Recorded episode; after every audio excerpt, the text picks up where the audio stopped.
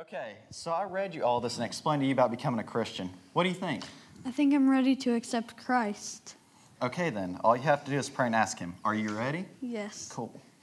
Dear Lord, I know that I am a sinner and I ask for forgiveness. I believe you died for my sins and rose from the dead. I turn from my sin and invite you to come into my heart and life. I want to trust and follow you as my Lord and Savior. Amen.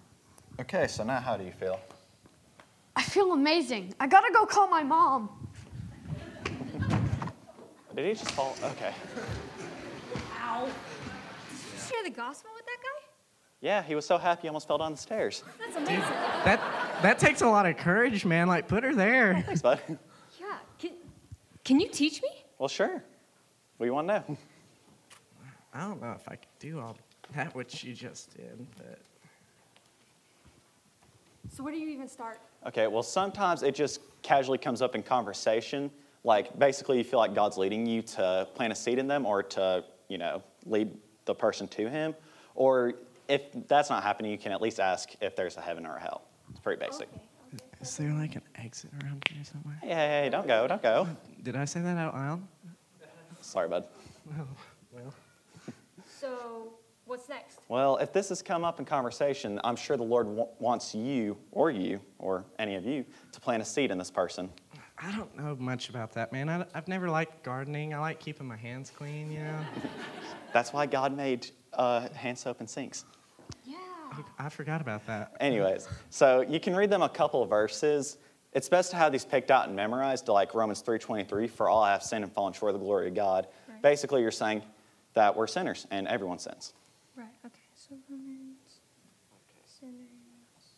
I mean, I, I don't know, Zach. Like memorizing scripture, I, I, I, I barely even know my own address. How can I do that?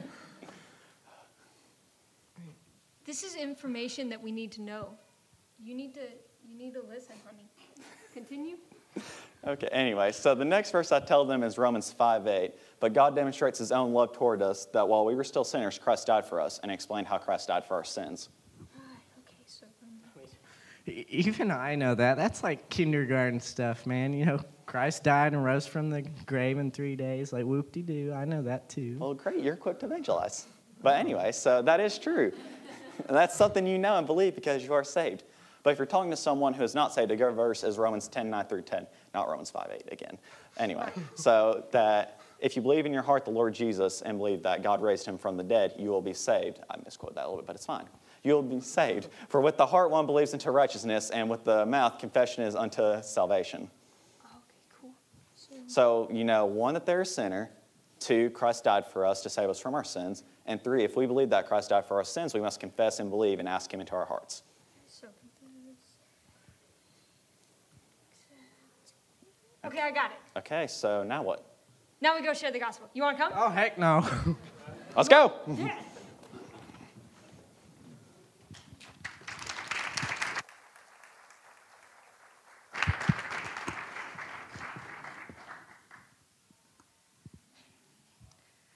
Okay, Jacob asked me to get up here and talk briefly as well. Um, I'm Leanne. I work with the high school girls mostly and the youth drama we started a couple years ago.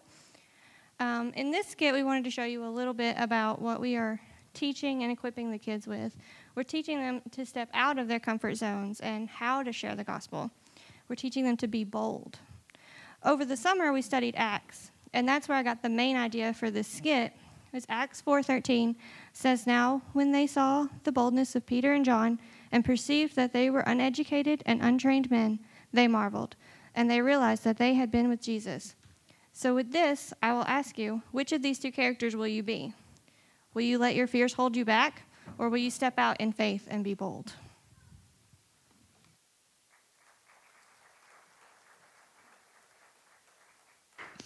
Morning, everybody. Hope you're all doing good.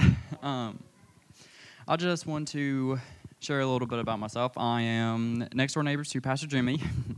Uh, he actually referenced me in a sermon not too long ago about me getting to debate with some atheists a while back. And I'm just going to recap a little, little bit about it. So basically, me and my friend Zach and my friend Chambers were playing Xbox. And the game that we're playing is called Rocket League, and our team name is Jesus is King, so everybody can see that when we're playing.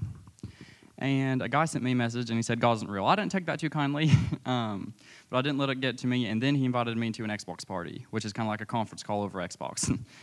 so I was like, at that point, I was like, all right, boys, it's go time. Let's get in there. So we went and we kind of we just got into like an hour long debate about things. One dude was cussing me out the entire time, and one dude was respons- was really responsive, and that just made the whole thing worth it. then I was thinking about if I would have gotten to that a year ago, I would not have been able to defend my faith, not nearly as well. Then I also started thinking, which kind of broke my heart to come to this conclusion. Me a year ago, not knowing how to defend my faith, is the average Christian today. And that's not right. That for people to say they are a child of God and their Bible sitting in their house collecting dust. And the Bible referenced that as pew Christians or lukewarm Christians. There's no point for you to even like go through the motions of coming to church if you're not even really even getting anything out of it.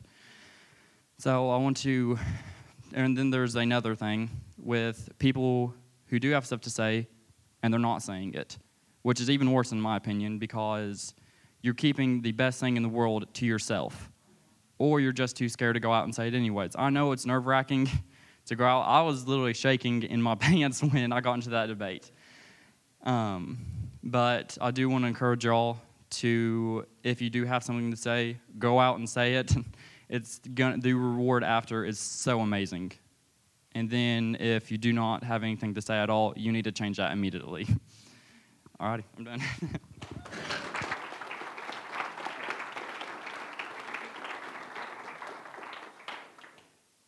Romans, tw- Romans 12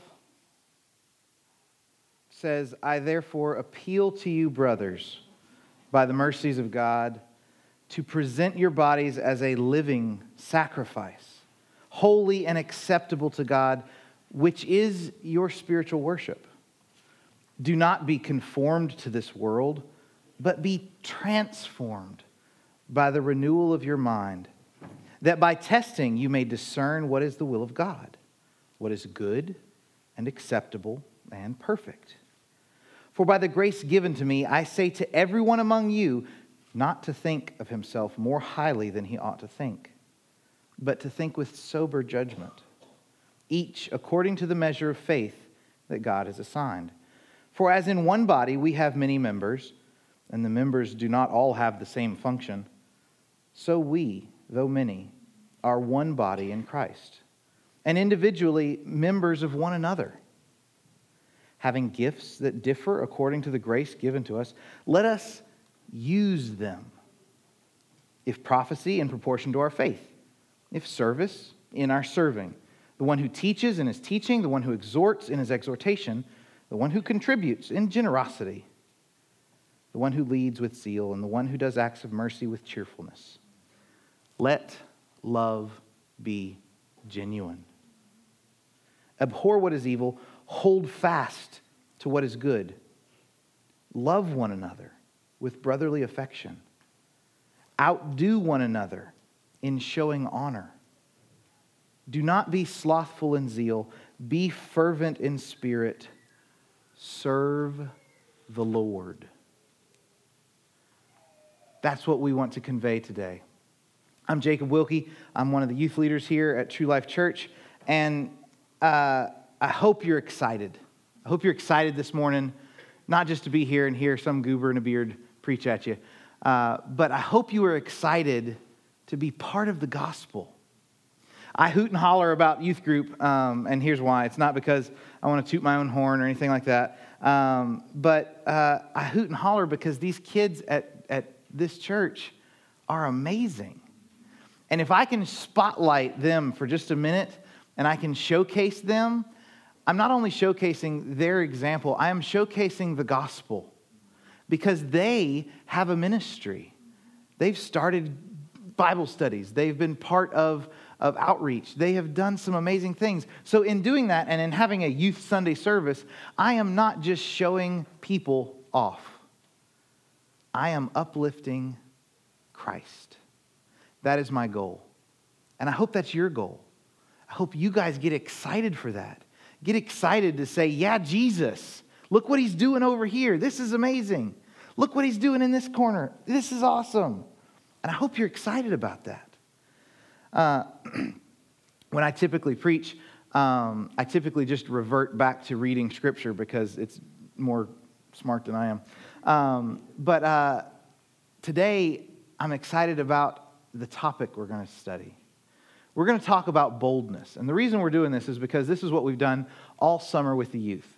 So you guys are all bona fide official youth members now. Um, in, our, in our last hurrah of the summer, um, we've been studying Acts. And we've been talking about the boldness of the early disciples and how when Jesus came down and, and rocketed into this planet, the ripple effect of that changed the world. It changed the world. And so we're going to go through Acts. And I know you guys are used to Jimmy's pace of like six or seven months, and we've gotten through three chapters of Ephesians. Um, we are going to go slightly faster, and we're going to do 28 chapters of Acts today. And I, I'm hoping to get you guys done by lunch. Um, it may be in a different time zone, though. Uh, so, in order to do that, I need to pray. Please pray for me so that we can get through this. Dear Lord, thank you for the opportunity to come together as a church.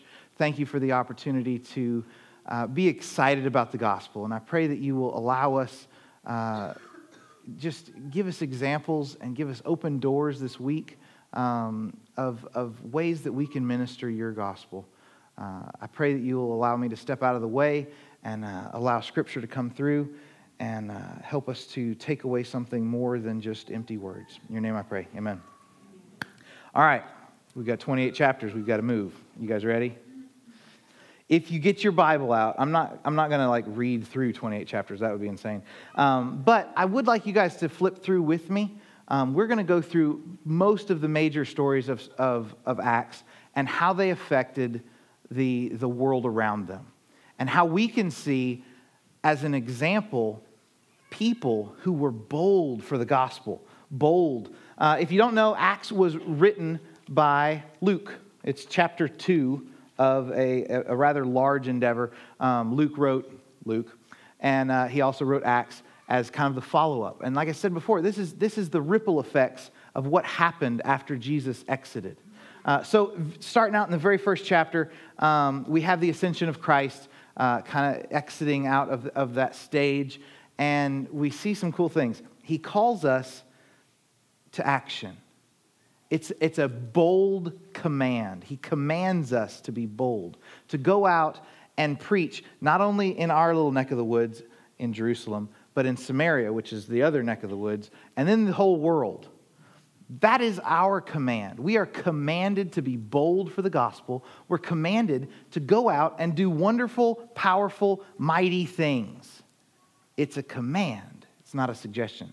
So that's chapter one. That's how the book starts. Just get up and go do stuff. It's an encouraging statement, but it's also a challenging statement. Uh, then we see in chapter 2 um, the coming of the Holy Spirit, Pentecost, right? And boldness is empowered. The Holy Spirit comes, the people are, are just empowered with this awesome, amazing God stuff, and they run out and they preach. And boldness the after effects of that is belief. People came to know Jesus because they boldly went out and preached. Now, think of the culture at this time. Peter, who had just denied Christ not terribly long ago and watched him get murdered, went out and told his murderers, Y'all wrong. That's hard to do. they had just killed the leader of this group, and he goes out and he says, Y'all messed up and people got saved. The boldness that that requires. Man, he was, he was steeled for some confrontation there. That could have gone a really different way. But boldness allowed him to preach Jesus, and people responded. Keep going. Chapter 3, uh, we see just ministry blowing up all over the place. Uh, churches are being planted, people are being preached to. Um, we've got all this stuff. But there's one that's really cool. This beggar, he wants money, which, I mean, if you're poor, that's kind of normal. You want money. That's a good thing, right? You got to pay bills. He says, I need some, I need some help. And Peter goes, I don't have any silver, I don't have any gold, but what I do have right now is a platform to preach Jesus to you. And he uses that as an opportunity to preach truth and love into this person's life that was hurting. He responds in faith, and it's a miracle. And it's the same miracle we can see right now if we take advantage of those opportunities. When people come up and say, Hey, I need something, say, Sure, I've got the gospel. Don't be scared of that, guys. The gospel is important. And this was a, this was a perfect example of a, an average, mundane, daily circumstance that people pass by this guy all the time, all the time, all the time. And instead of just passing by and losing that opportunity, he boldly pro- proclaimed Christ. That is what we're called to do. That's our, that's our job. Okay, let's keep going. We got we to move quick. I'm, I'm trying. Uh, Peter and John, here's a, here's a running theme throughout the whole book get arrested. They get thrown in jail, not because they didn't pay their taxes, uh, but because they were preaching Jesus. And it's a running theme. They see, we see this happen again and again and again. But here's, here's the cool part. Uh, and we've, we've heard this verse already. Um, they were arrested, they, they went through all this hardship. Now, when they saw the boldness of Peter and John and perceived that they were uneducated, common men, they were astonished. Why? They recognized that they had been with Jesus. They recognized that they had been with Jesus. There's a big word called introspection. We're going to use this word several times this morning. Uh, introspection is looking inward to kind of figure out what's going on um, and, and, and really evaluate yourself. Okay? I want you to do this with me right now think about what you believe other people would say about you. Would others characterize you as boldly proclaiming the cross because you've been with Jesus?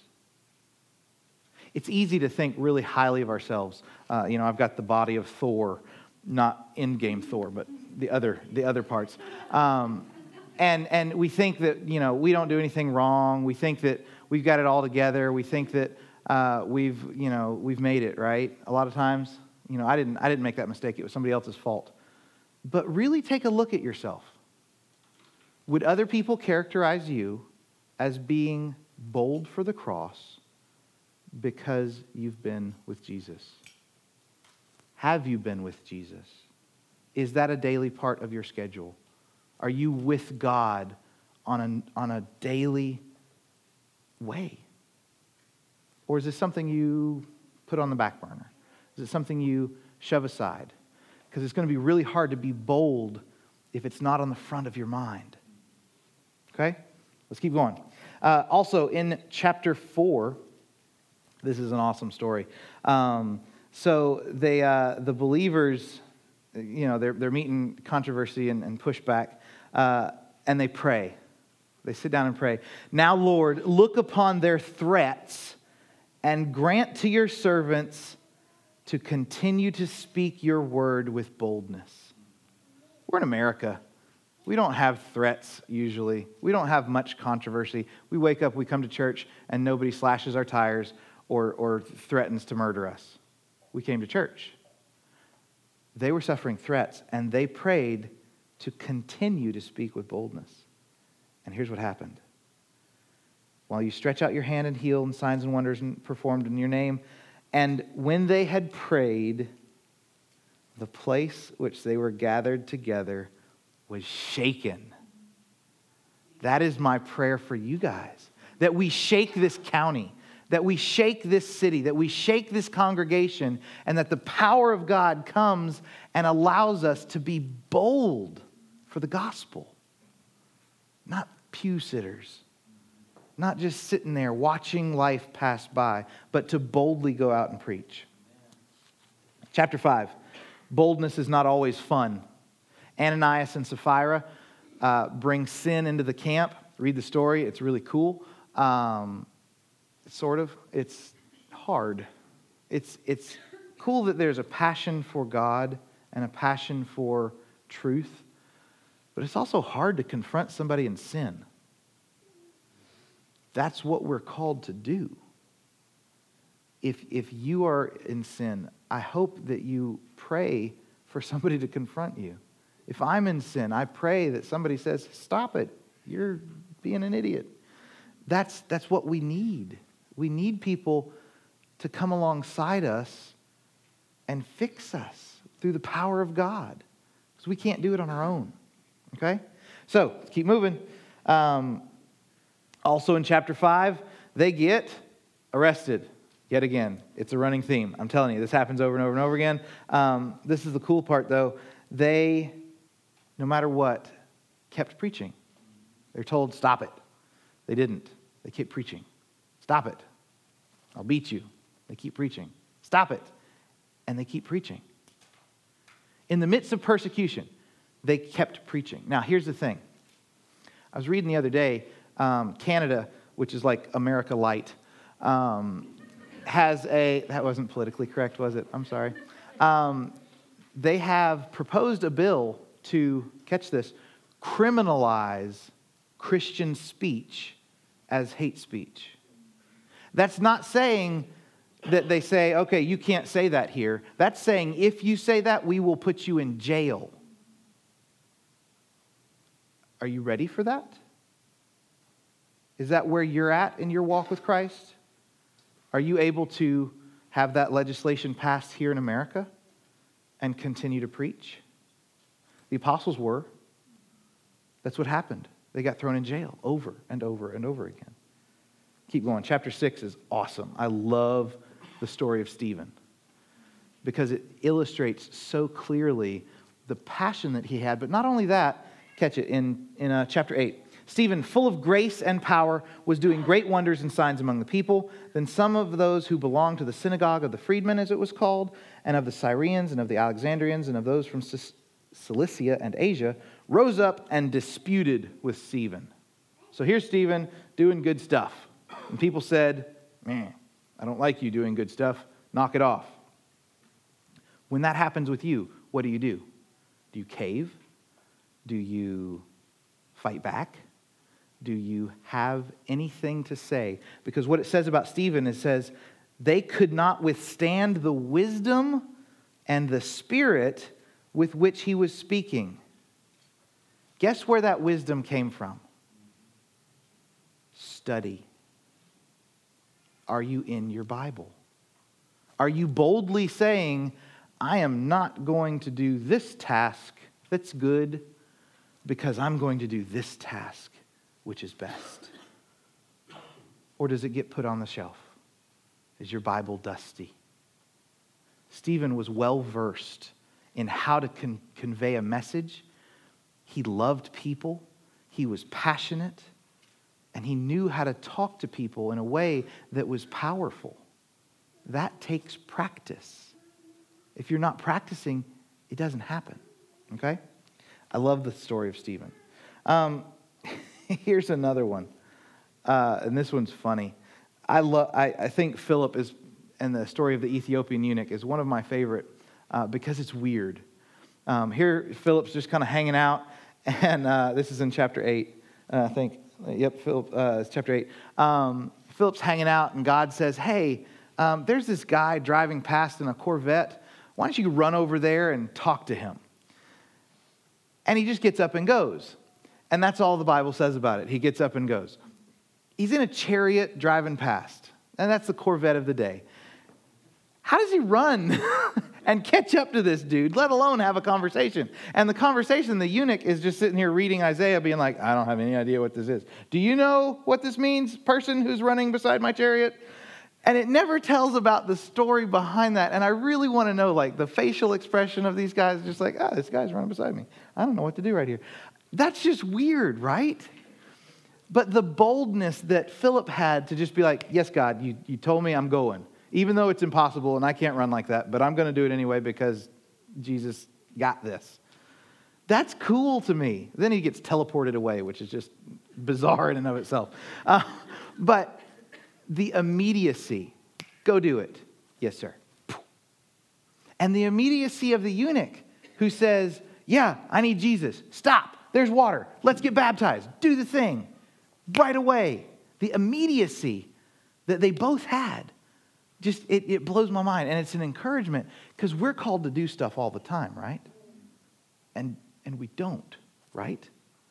Another introspective moment. Go talk to that guy. Go speak truth to this person. Ooh that person's hurting. Go talk to them. Ooh this person is is in need. Help them. And our immediacy oftentimes is our schedule. I've got to i've got to be here. I've got to do this thing I don't know why I'm looking, I don't have a watch.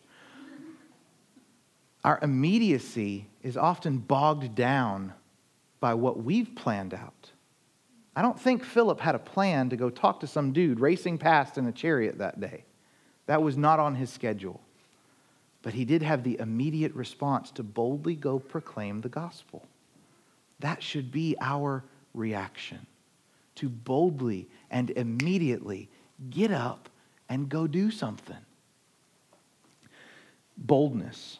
It's hard, it's, it's tricky sometimes, it takes practice, it takes preparation. So I want to illustrate that uh, the best way I know how on Youth Sunday and allow one of our youth to come boldly talk to you about the next portion of Scripture. So if you have your Bibles, we're in chapter 9.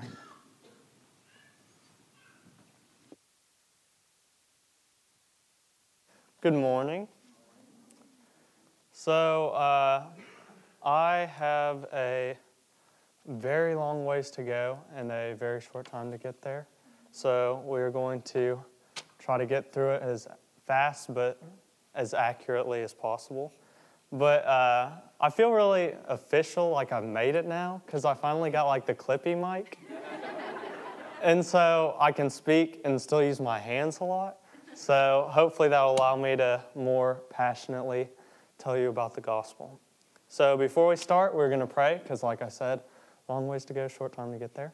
So bow your heads with me. Dear Lord, thank you for this day. Thank you for all you've given us, and thank you for giving me the opportunity to come preach to my family that is true life. Please allow me to speak accurately and precisely and uh, speak through me with your words.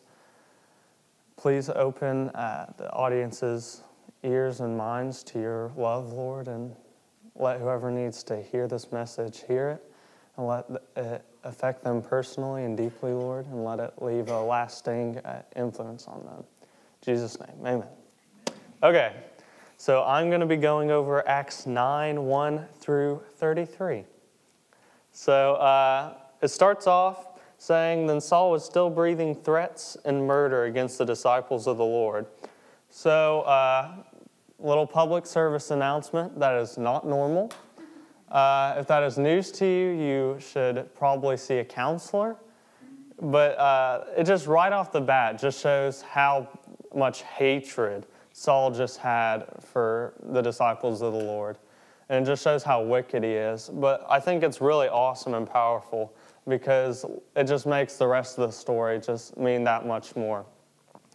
So he goes to the high priest and he asks for letters from him so that he can uh, take bound uh, anyone he meets along the way that are disciples of the Lord.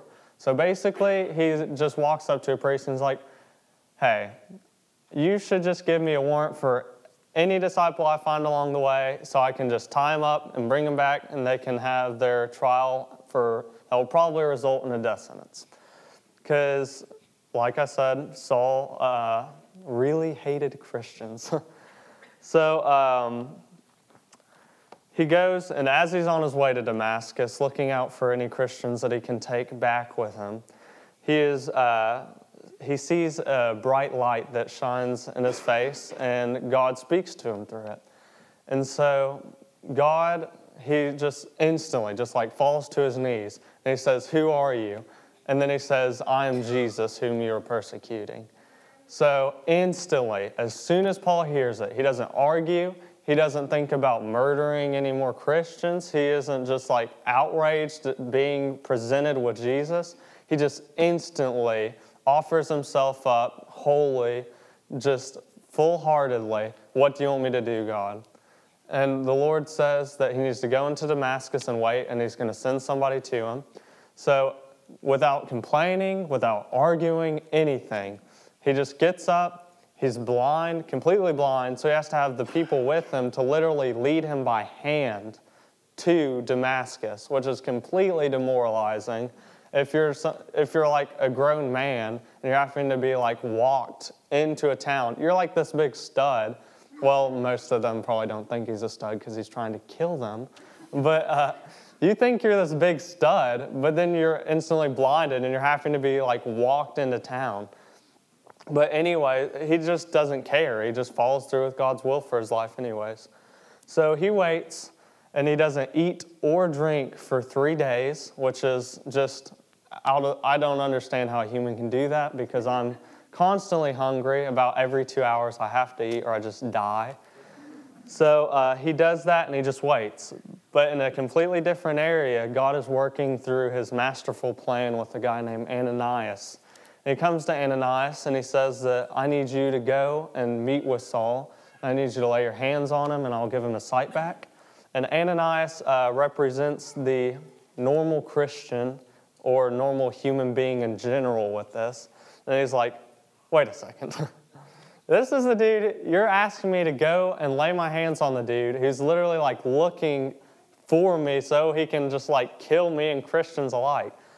And so many times in our life as Americans or just Christians, do we just get the will of God or we're told to do something and we're like, eh, like even just something as simple as dishes. Like I get asked to do dishes, I'm like, I will. And then I just wait to the very last second, like right before I'm about to go to bed. And then I just speed through them just so I can go to bed. We don't do it wholeheartedly, we just kind of half butt it so we can get it over with. But Ananias, he had that moment to where he was kind of like skeptical or whatever, but then the Lord lays out his plan for Saul's life. And he tells him of all the great things that he'll do, but he also tells him of all the things that he will suffer for the Lord's sake. And if you haven't read it, that verse is awesome, and you definitely should. It's encouraging, but also pretty scary because obviously we don't want to suffer things for uh, stuff but it's a part of the job description, and we need to rejoice in that. So he follows God's will for his life. He goes, meets with Paul, lays hands on him.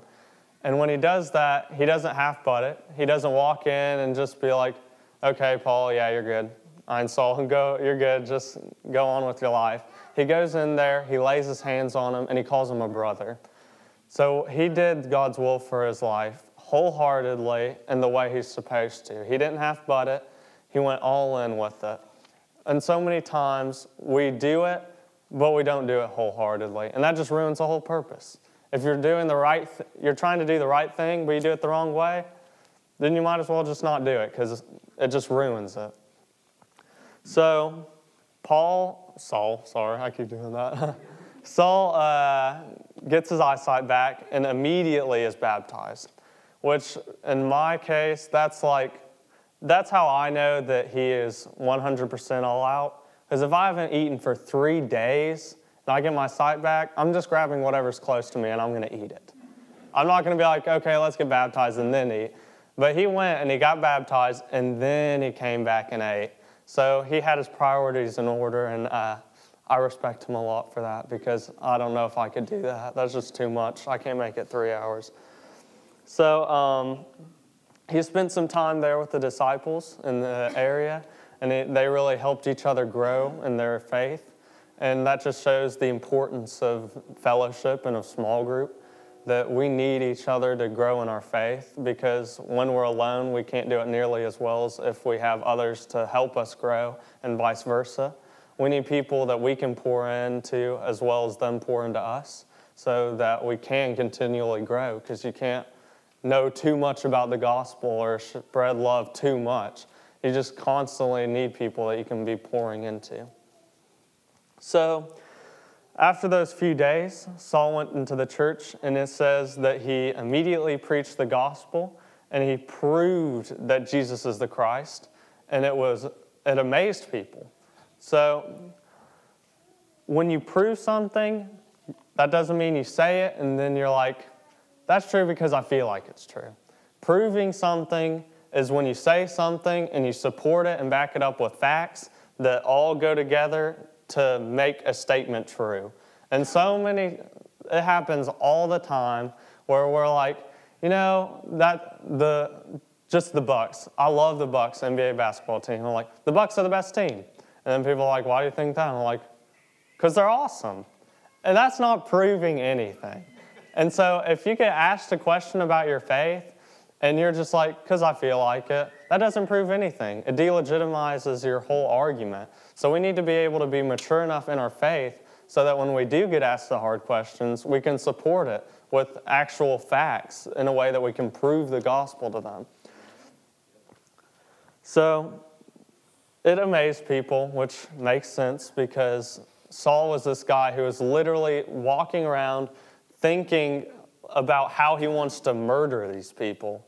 And then he walks into a church and then he starts proving the exact opposite of the reason why he wanted to murder these people. He, want, he wanted to kill them because they were preaching that Jesus is the Christ.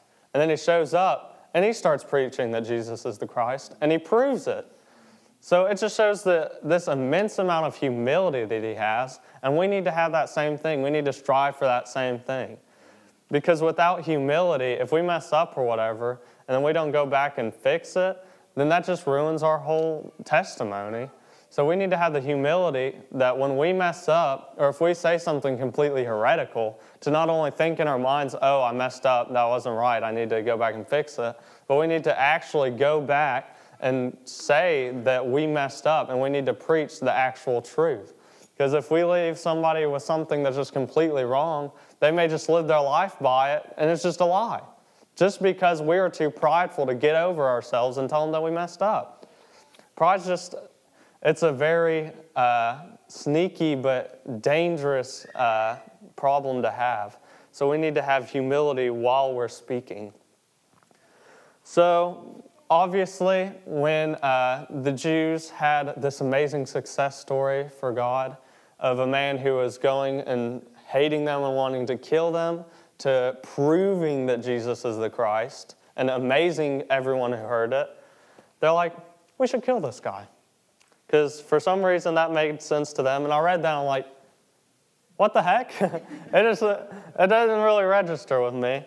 So uh, Saul was confronted by the disciples in the area, and they told him about it, and he escaped safely.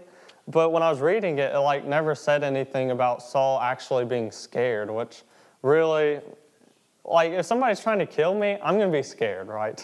That's natural. But it never said anything like that. And that's just really just, it's inspiring. Because Luke 9 23, it says, If anyone desires to come after me, let him deny himself and take up his cross daily and follow after me. And that is what Saul was doing. He was denying himself, denying his fears, denying his wants, denying everything except God's will for his life. In this verse, uh, every time I speak or uh, have a devotional, it always seems to kind of like creep its way in.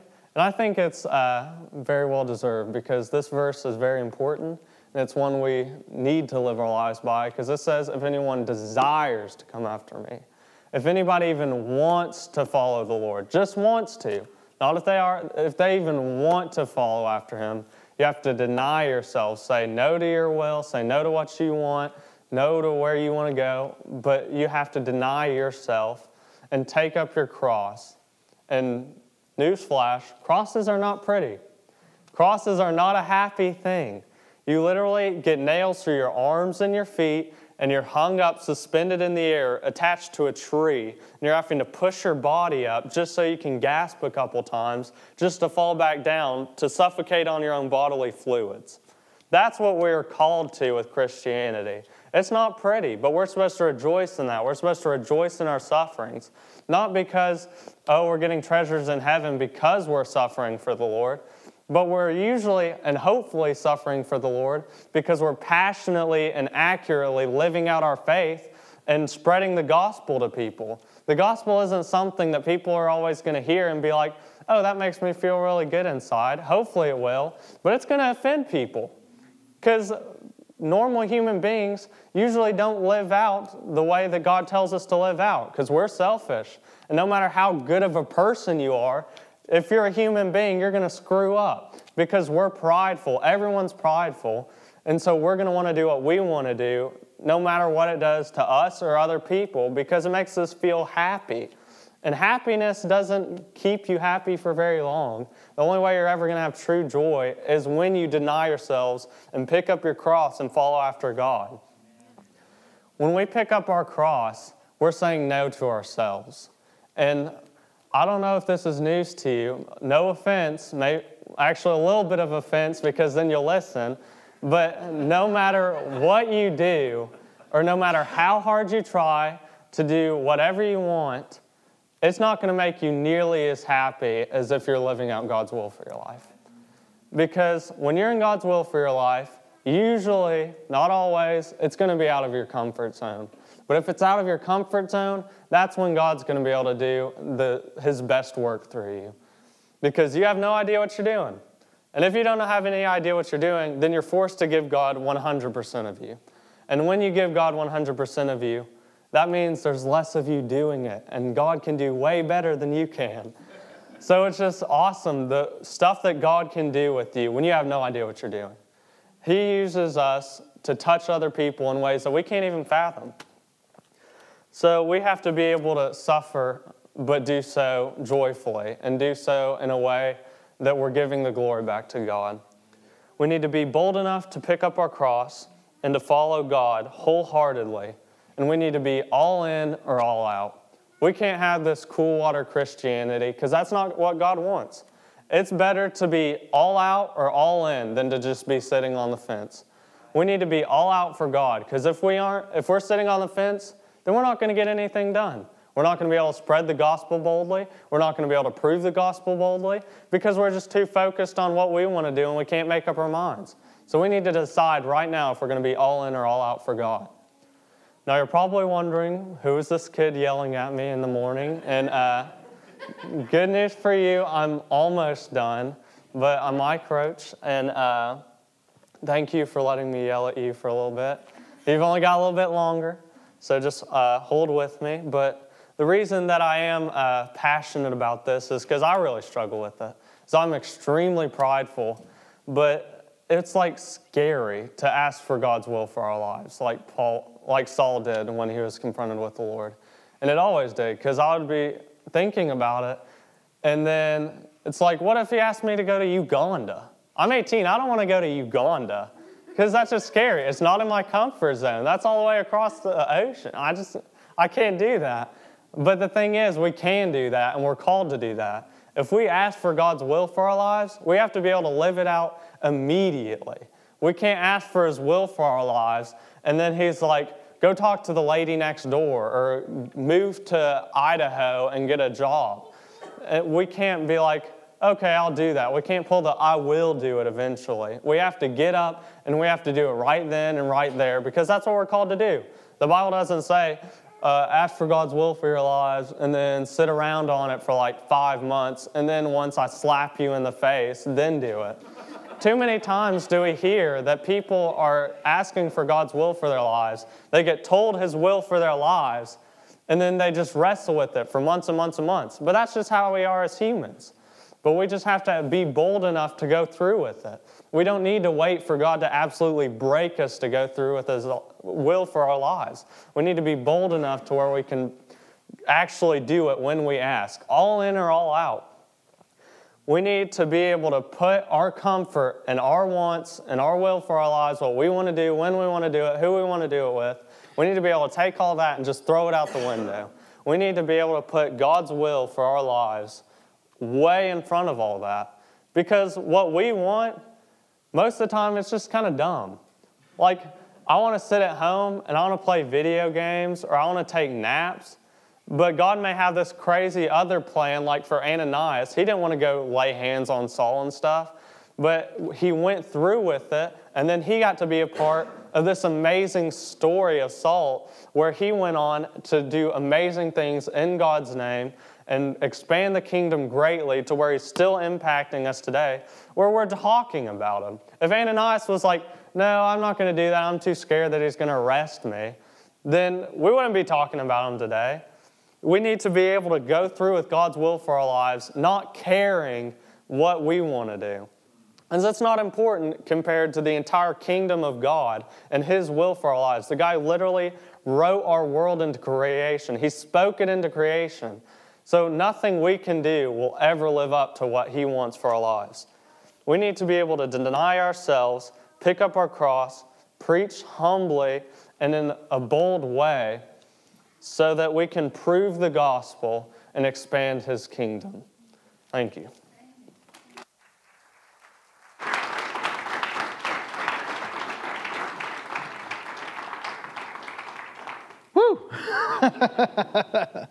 uh, so, boldness, right? Are you seeing a pattern?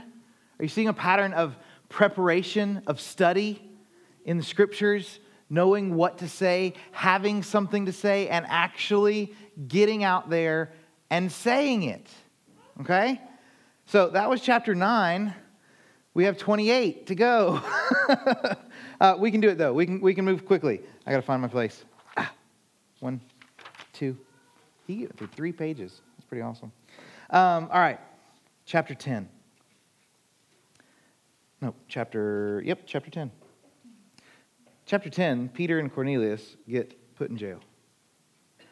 Peter sees a vision uh, to, preach Gent- to preach to the Gentiles, which is weird. It's countercultural. It's something that, that is not something they wanted to do, it's not something that they felt was right, but God said, preach to the Gentiles. It was countercultural. Think about our culture in, in America. Is it countercultural um, to preach Jesus? To be excited about God? Uh, chapter 11, Paul and Barnabas go to Antioch for a whole year. The boldness to just drop everything, go over here, for a year. How are you going to get money? How are you going to support yourself? How are you going to perform this ministry that's a great and wonderful ministry? To boldly just say, yep, let's go. Let's do this thing. This is more important than whatever agenda I had. Are you there? Are you able to drop your agenda and go, even if it's way far away, someplace that you don't understand how it's going to work? To just go. Chapter 12, we see more, more persecution. Um, James is killed, uh, and, and this, is, this is sad. It affected the body of Christ there. Um, people are arrested. Again, Peter's arrested. Did they stop? Did they cry, Woe is me? No.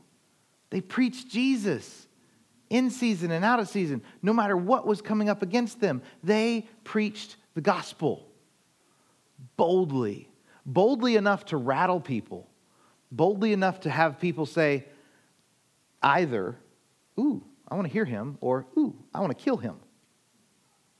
If you're not getting that kind of response, think about how bold you're being in your life. Chapter 13, uh, Paul and Barnabas on another mission trip. And, and here at True Life, we are very mission minded, and I'm so grateful for that. We go to Honduras. Uh, we had the Micronesian thing. That, was, that blew my mind. That was so cool. Uh, we have church plants that we're part of. Um, we're very mission minded. But we can't just do a mission and say, we did it. Ah, I'm done. Call it a day. No, you find a new one.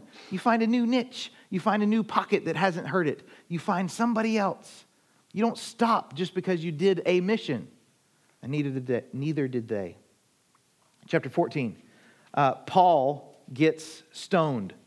He made people so mad, they actually tried to kill him, threw rocks at him.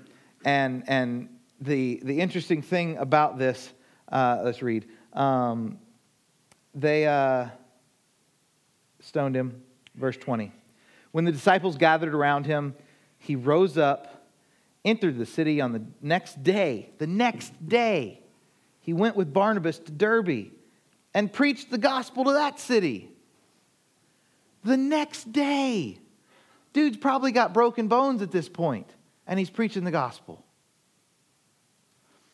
When I was in Bible school, a uh, long time ago, um, I met a guy. It was, it was like a mission week, and this dude shows up, and, uh, and I'm talking to him, and, and he starts telling me his story.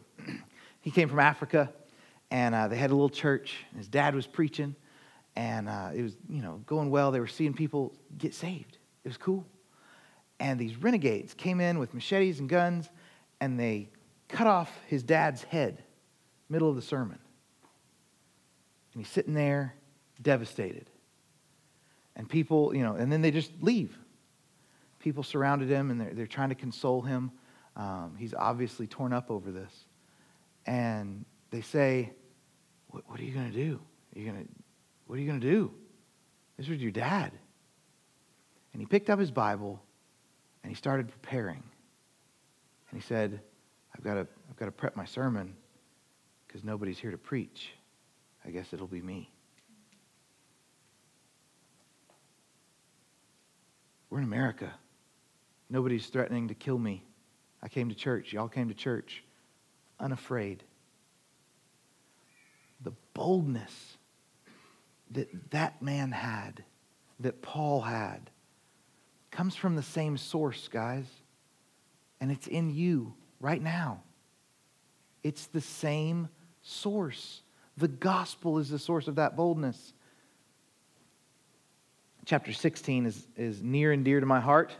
It's when Timothy gets pulled into ministry. Timothy's a young guy, and, and he jumps in with both feet, and that's amazing. The young people of the church, it was hard to do Youth Sunday because we had so many people from youth plugged into so many other atmos- places within the church that we were having to juggle okay who's going to watch kids and who's going to teach you know club 56 and how are we going to make this happen because if we have all the youth in here all at once nobody's left to work timothy's an amazing example of working for god despite being young that's a great thing to say about our youth group but i'm asking you to think about where you could be serving too We've had legitimate problems in childcare where we've got too many young adults and not enough regular adults. That should not be. That should not be. Uh, Paul gets imprisoned again chapter 16, end of the chapter 16. This is a cool story because we get a little bit more of just like Paul gets thrown in jail, they keep preaching, and then they go somewhere else and keep preaching. This one pauses for a second and tells us the story of the jailer that Paul gets to talk to and gets to lead to Christ. And then his family gets led to Christ. And what a cool story that is.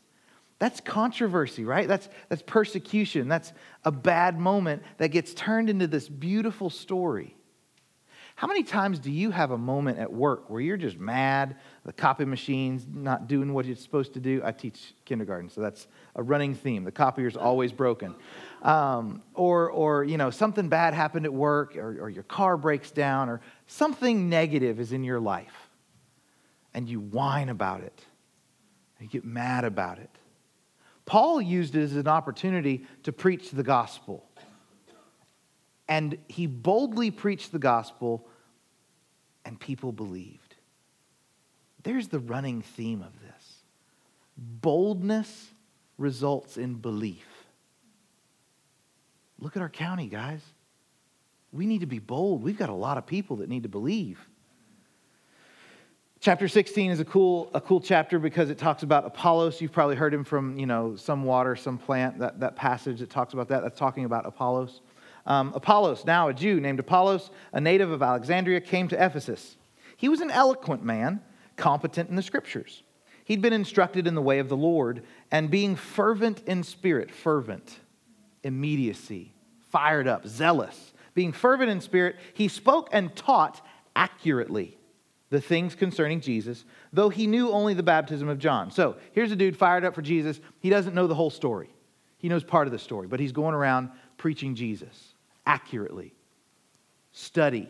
He had to have something to say to say it. He began to speak boldly in the synagogue.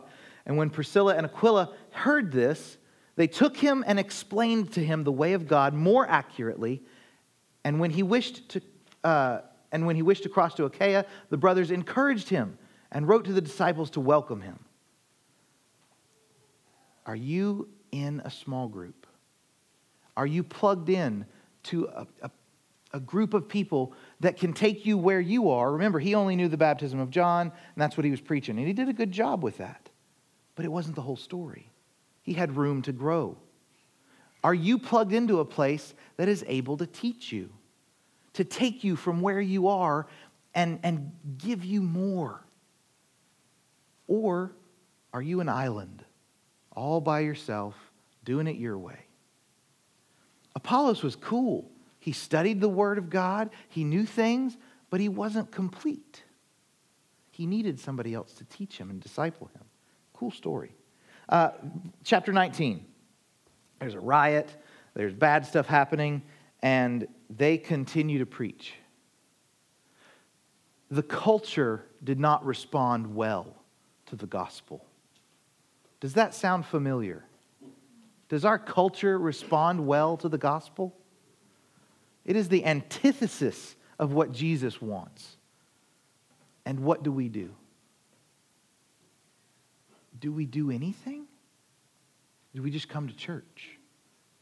How do we impact our culture? They got out in the middle of a riot because of the gospel, preach Jesus. Don't, don't be weak in your ministry. Chapter 20, uh, Eutychus, I think. I don't know, that's a weird one. Eutychus uh, is raised from the dead. The, the apostles raise this person from the dead with the power of that also raised Jesus from the dead. That same power that raised Christ, that raised Eutychus, is also in you. Yet, we abandon that power. We give it up and replace it with Netflix or sports or hobbies or uh, phones or Facebook or Twitter. We replace it with this stuff that doesn't hold power. We have the power of God and we give it up willingly for something that's worthless, that does not have eternity stamped on it. We have the power of God, this same power that raises people from the dead, and we ignore it. To what end? So that we can have a good Instagram picture? So that we can binge watch some TV program? Where's the eternity in that? Chapter 21, Paul's arrested yet again. Uh, running theme here.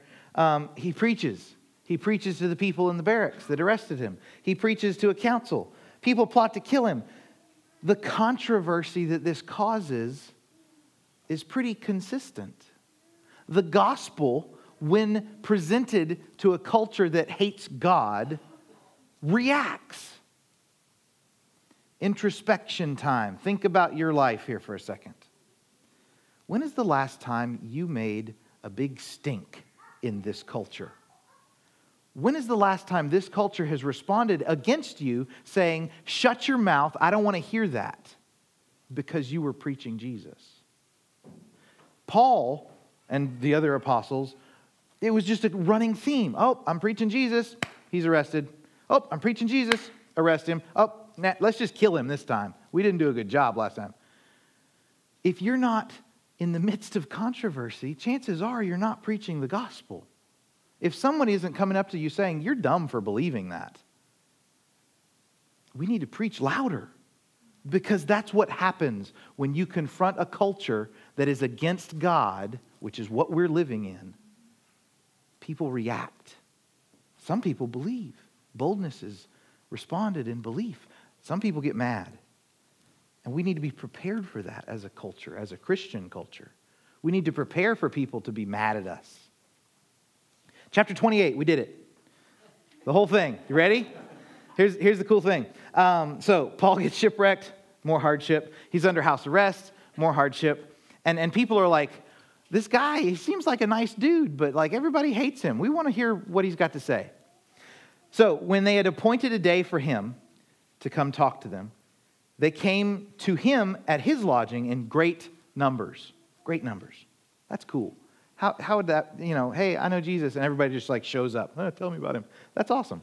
Um, from morning till evening, do you have that kind of spiritual stamina?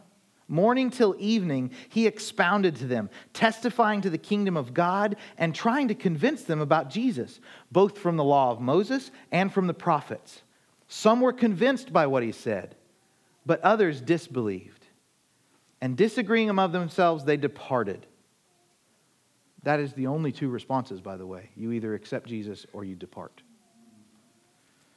A couple verses later, it says, Therefore, let it be known to you that the salvation of God has been sent to the Gentiles. They will listen. That's you guys, by the way. You are who this is talking about. They will listen. He lived there two whole years. At his own expense, he welcomed all who came to him, proclaiming the kingdom of God and teaching about the Lord Jesus Christ with all boldness and without hindrance. Boldness, guys. That's the point. The whole point of Acts is to show the boldness of the gospel and what that means. We've seen it in Paul, in Barnabas, in Apollos, in Ike, in, in the, all, all of them that are up here shaking in their boots because they're up here on stage. Boldness requires preparation, study, perseverance, dedication, boldness. If they can do it, so can you, because you have the same power of God in you if you're a believer. If they can do it, so can you. Stand up for Christ. Stand up for Jesus. Don't waste your life. I beg you, don't waste your life on good things and miss out on the best things. It doesn't matter how frustrating life is, how bad it is, just like Ike said, your best and the only way you have a chance of getting joy is by following God's will. I beg you not to waste your life. Come to God, serve God. If you open up your, your bulletins on the very end of it, there are ministry opportunities uh, for you. And this is very specific to our local body. These are, these are 15, well, yours has 14, I'm going to add one. Um, this has 15 ministry opportunities just for you, just for you personally. You want to be a teacher in Club 56 on Sundays? We need them. Can you, do you like kids at all? We need workers in youth and in, in, ministry, in, in uh, Kids Rock, in children's ministry. We need boots on the ground. Can you do stuff? Do you have any skills at all? Can you hammer a nail? Can you make food? There's a ministry for that. Show up, be part. We need people working on the Facebook live stream. We've got two, two guys working that. Heaven forbid one of them gets sick. It just won't work then. We need help back there. Uh, the media team could use some help. Children's check in desk. Can you smile and say, Welcome to True Life? You've got a ministry right there. Uh, the, the, the greeters. Can you smile and say, Welcome to True Life? You've got a ministry there. We need help, guys. Small groups. If you're not plugged into a small group, you need to be, period. There's no, there's no ifs, ands, or buts. You need to be part of a small group. That's the only way you're going to get discipled. That's the only way you're going to have the body of Christ minister to you. Church plants. You want to be part of a church plant? We got them. You want to go to Honduras? We've got people for that. Go be a minister. Do something. Special events team. All these little weird things that happen that people use the church for. There's a team that ha- helps facilitate that. The baptism team. Or how about just general outreach? You don't need to see anybody for that. You just need to do it. Boldness, guys. We have the same power of God that raised Christ from the grave. Boldness. So if you need to meet Jesus, there's youth you can come talk to who's been trained in the Go Tell ministries that served as counselors. We've got, we've got people here. Philip's here. We've got people. Go, talk to somebody. If you need Jesus, come talk to us. If you need to get plugged in, find some of these people that are, that are heads of these ministries and get plugged in. I beg you don't waste your life. It is too vitally important. It is too important to waste your life on just the good things and forget the best things. Let's pray. Dear Lord,